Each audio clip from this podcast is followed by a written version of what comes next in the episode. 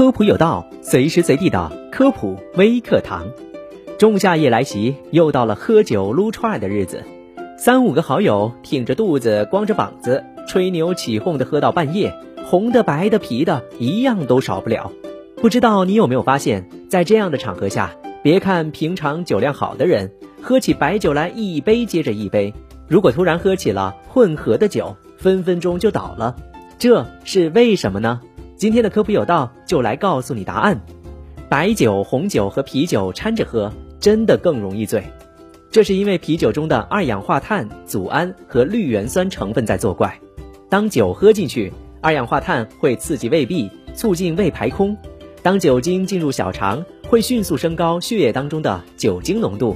再加上组胺和氯原酸这两种物质的神助攻，你就会云里雾里。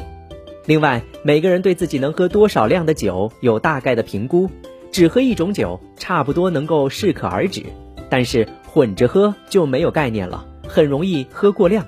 最后，喝酒时也尽量不要掺含有气泡的饮料，同样也会更加容易醉。酒与功能性饮料一起喝的话，由于功能性饮料当中通常含有牛磺酸、电解质、咖啡因等物质，这些物质往往会延缓酒精的代谢。导致酒精在人体内堆积相对较多，让人早早的就醉了。现在你该知道为什么酒混着喝更容易醉了吧？